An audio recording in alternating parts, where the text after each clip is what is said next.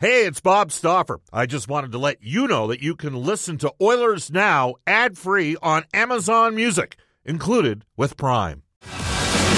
Appreciate you sticking around for hour two of Oilers Now on 6:30. CHED brought to you each and every weekday by Digitex. Digitex.ca is Alberta's number one owned and operated place to buy office technology and software.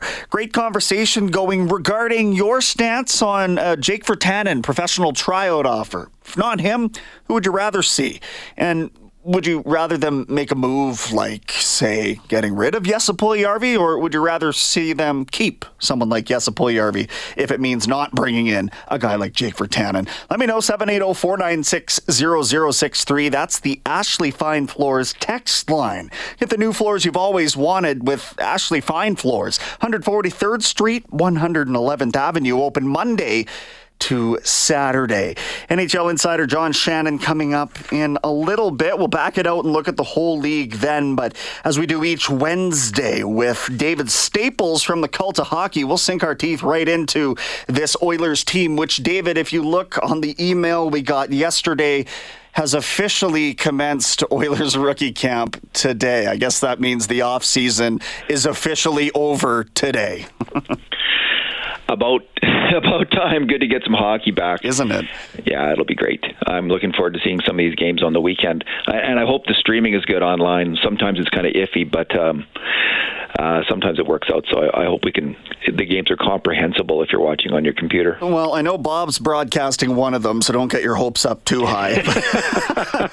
oh, boom! I think uh, he and Brendan Parker have the game against uh, between the Oilers and Calgary on Saturday. It'll be Jack and Jamie Thomas broadcasting tomorrow's or sorry Friday's game, and then Cam will be splitting duties with one of Vancouver's broadcasters on Monday. So everything technically works out. You've got a pretty good set of pipes on each one of those games. Um, excited, David, uh, to see a number of the players going down here. But my first question to you, uh, just as you know, an avid participant in this show, is, just this: How big a deal do you make out of the fact that Edmonton is in fact sending four first-round picks there? Its last four first-round picks. Is that as significant to you?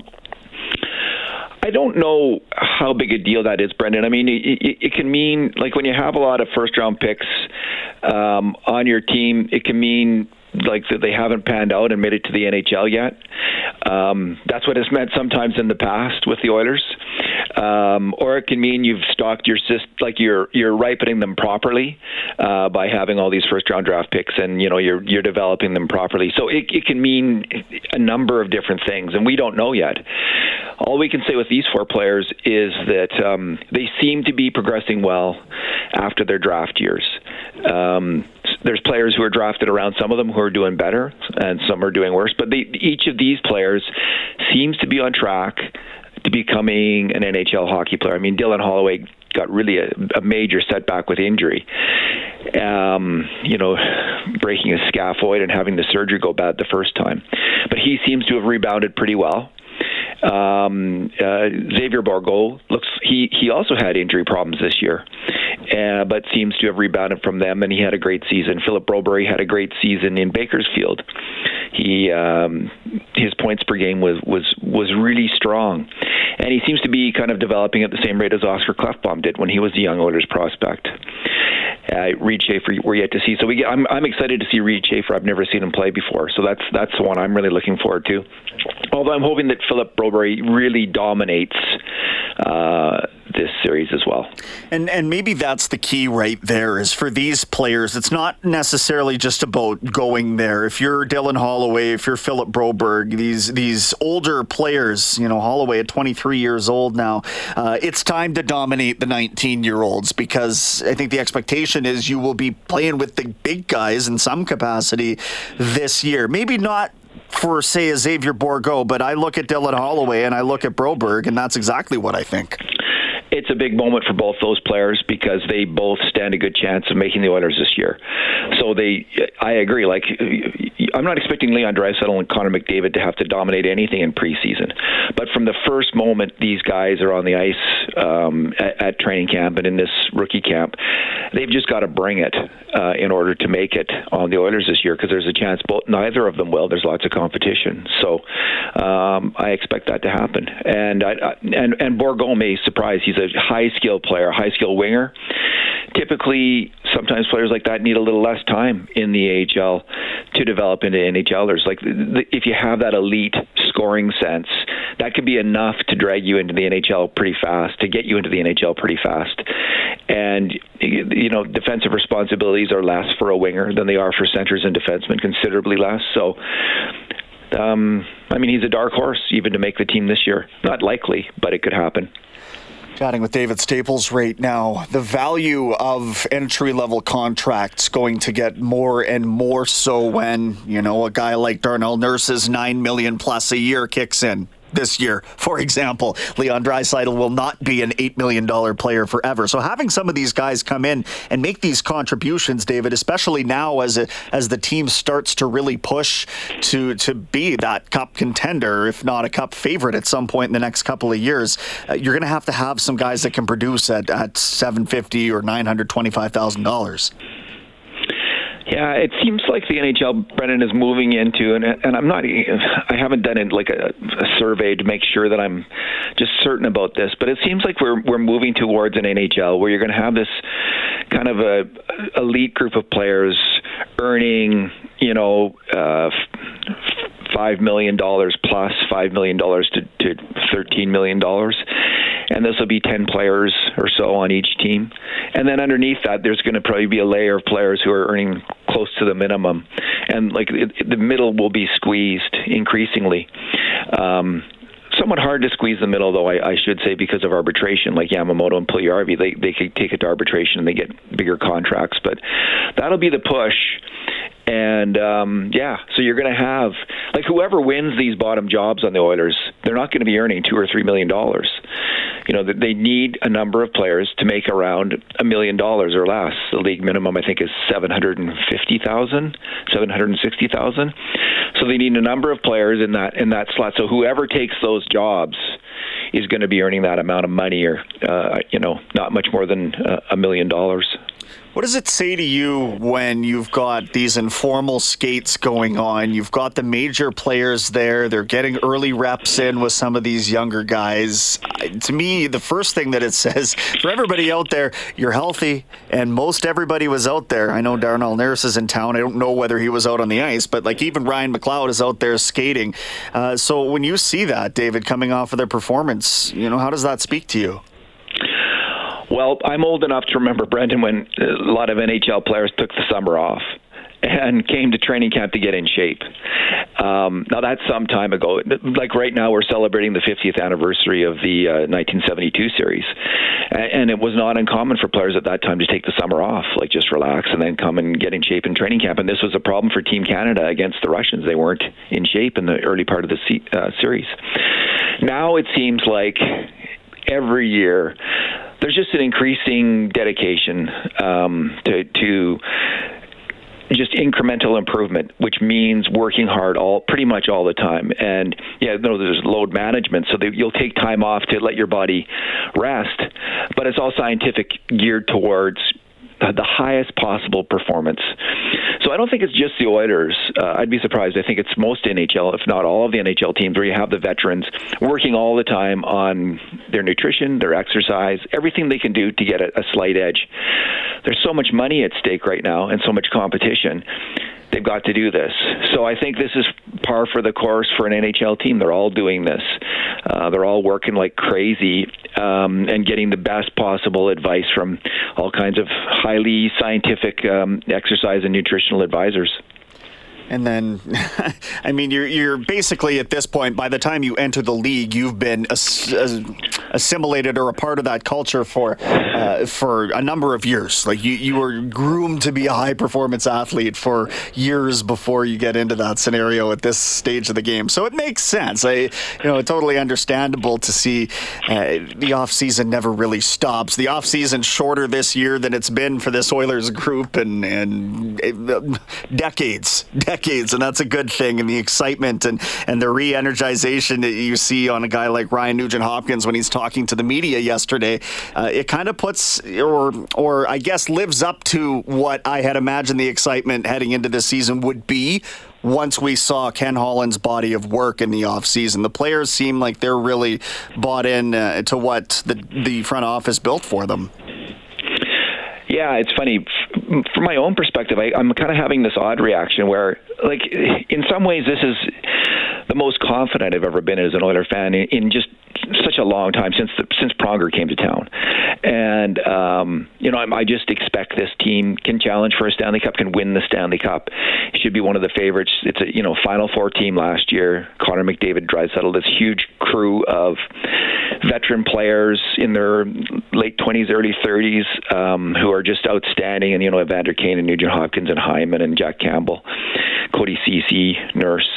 So this great support crew and, and all kinds of young players bubbling up. So there's all kinds of uh, reason to be optimism, but I still find myself like worrying. Maybe maybe because um, my expect like I'm I really think they have a chance, but I also have these moments of real worry. Like the the other day, I was thinking, oh geez, have they signed too many guys? In their 30s. Uh, is this core going to get really old fast? So the window for for winning the Stanley Cup is it going to be shorter than uh, one would hope? I, I did dig into that though, and I looked at um, you know the oldest teams to win the Stanley Cup. It's not that uncommon for you know teams with lots of veterans to win the Stanley Cup, and the Oilers, you know, the, if you project out for the next five years, they're not going to actually have an, an inordinate amount of players over the age of 30 on this team compared to teams that have won the Stanley Cup in the past um, that were older teams, like the Detroit Red Wings under Holland, um, the Toronto Maple Leafs in the 60s. Those are the two best examples of older teams that, that won the Cup. And they had they had you know often six, seven, sometimes even eight key players on those teams, nine players on those teams on one Detroit Red Wings team, um, who were at, 10, 10 players, who are absolutely key players on those teams who were 30 and over.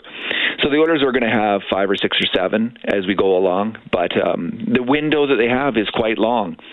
And as long as they, you know, McDavid's contract has four more years, Draisaitl's contract has three more years, and certainly in that time period, this is an just an outstanding window for the Edmonton Oilers, and it could be kind of a golden time for Oilers fans um, uh, in terms of the playoff success we're going to see. But I'm still anxious about it. I find like you know, the, it, it's it's it's been a long, dark time between uh, Stanley Cup runs in some ways for Oiler fans, uh, the decade of darkness, and I guess I have a lot of trepidation that think something could go wrong, like like like happened after 2016-17 after the great uh, Oilers playoff run that season. Uh, you know, are things going to go off the rails again? Uh, I don't think so, but I still have that concern. Well, it's set up so that it goes off the rails for 31 out of the 32 teams every season, right? yeah. So it's you know, uh, getting, truth, Brendan? But I, I will say, David, you know, obviously your your trepidation is is justified now. Certainly when you when you look at the next three years, I'm just reading your article here, and eh, you know, Nuge is 29 now. Evander Kane is 31 now. Hyman 30, and Jack Campbell 30 if these are your elder statesmen, I'm looking at those as, as key contributors and productive contracts, first of all. And, and then as they jive with those contracts of the superstars, I mean, you're still not aging yourself out of productivity by the time that this is done. So if it's not this year, maybe next year's. The, but uh, bottom line is the window is is now wide open. And wouldn't that be bolstered if you can get a guy like Dylan Holloway who has 35 or 40 points in a rookie season? If it happens that way. You know that's true. So that's the that's when I dug into it. That's kind of the rational response to this. But be, because I lived just you know an Oiler hardcore Oiler fan who just lived through the decade of darkness, it's still on my mind. The decade of darkness plus, which because it lasted another couple of years after you know the one good season. You know I can't get out of my head. You know the Milan Lucic situation. He was in his late 20s when it went south. They brought in Kyle Turris, who was just 30, and uh, he, he didn't pan out. He didn't come close to it. And there was just you know Andrej Sekera in his 30s got injured. There's just so many examples from that decade of darkness of players coming in who looked like good hockey players from the NHL, good uh, you know backgrounds, and they just they just for one reason or another didn't pan out. Often because of injury. There was Ryan Whitney got injured, Sekera got injured, but often because they just fell off too. So it's hard to get that out of your head. I think it left. I think that decade of darkness left a big mark on me. Maybe I'm alone in that, but I just there's something about me that still expects doom uh, from the Oilers franchise, and it, and it and even though last year was so great, it, it was it didn't dispel uh, it wasn't dispelled. And you know, we again it was injuries last year with Draisaitl and Nurse that really hurt them in the playoffs. So injury could still rear its very very very ugly head here with this. That would be the biggest thing that could hit the Oilers. And but that you know all 32 teams are equally at risk of that. I think so. I can hear our listeners nervously nodding their head and agreeing with you, David. So I'll ask you this one last question here, David Staples from the Cult of Hockey here on this Wednesday edition, and and that is this. By the time we talk next week, they will be into training camp, as I understand it. So positional battles that you're looking at, if you've got one or two, I'd love to hear them. Well, we, everyone's still wondering what's going to be happening on the right wing. You know, uh, with Puljujarvi Yamamoto, Derek Ryan. Um, I can't remember who else is in the running there. I, you know, I don't know if they would even. So, so, so, what's going to happen? How's how is this going to shake out? You know, they obviously have a little bit of a cap crunch. They're talking, you know, they might have to go with 21 players. They they got to juggle things around. So so this is that's the biggest one. What's gonna how's that all going to shake out? Are they going to have to move Zach Hyman over there? Um, is someone going to get traded? We still don't know. So that you know that's on. We're still debating. yes, a Puljujarvi. Um, months and months and months of that debate. I'm sure everybody's kind of sick of it by now. But you know, there's until it's until it's sorted out one way or another. You know, until he actually grabs a spot and holds it or gets moved out, we're going to still have this debate uh, going on. And the other one is on left defense. You know, can Brett Kulak move up? Is he going to be able to move up into the top four and, and get the job done? And will Philip Broberg, um, how's he going to fare? Uh, or is he going to be beat, beat out by Samorukov, Niemelainen, and Ryan Murray? You know, that's another interesting one. Uh, I have, I, based on what Ceci did last year, I'm, conf- I'm I have high hopes at least for Kulak. But uh, right wing, uh, it's still a real wild card. Uh, what's going to happen there? Looking forward to all of that playing out. David, thanks for jumping on the show this afternoon. We'll chat next week. Thanks, Brendan. All right, David Staples, Cult of Hockey. You can find him on Twitter at D Staples. Cult of Hockey at the Cult of hockey.